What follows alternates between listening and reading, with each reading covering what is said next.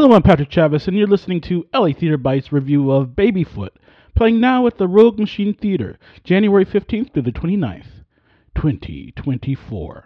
Art and theater can do great things by bringing attention to issues in society and in our world that are hard to talk about, to understand and empathize with. The danger in doing so sometimes is to risk glamorizing or making those issues appear cool or something to want to emulate. In some ways, a show like Babyfoot has to deal with these positive and negative issues when putting on a show like this. After watching this show, I think Babyfoot is definitely worth taking that journey where the positive outweigh the negatives. Babyfoot, in its West Coast premiere, tackles the issues of addiction and addiction programs with a quiet, intimate story, a will they, won't they narrative, and some deep truths about addiction and addiction programs presented with great authenticity and heart. Babyfoot is a three-hander play set in a recovery rehab center.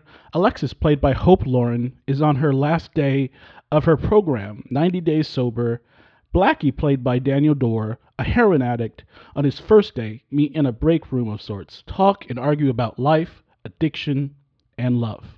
Venable has written and directed a very engrossing romantic play with Babyfoot, and the progression of the relationship between Alexis and Blackie reads very real to me.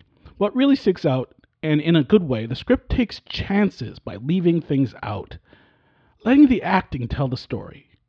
Many tasteful, almost aimless moments of silence in this. Watching these actors perform was like watching a powder keg.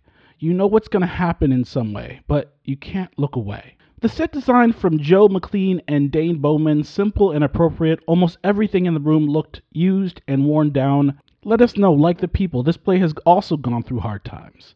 Love the choice of having it upstairs in the cramped, closed environment. It really made and created the right atmosphere for this production. The difficult aspect of the location because of the seating, a limited space, watching the back of people's heads is something you have to deal with.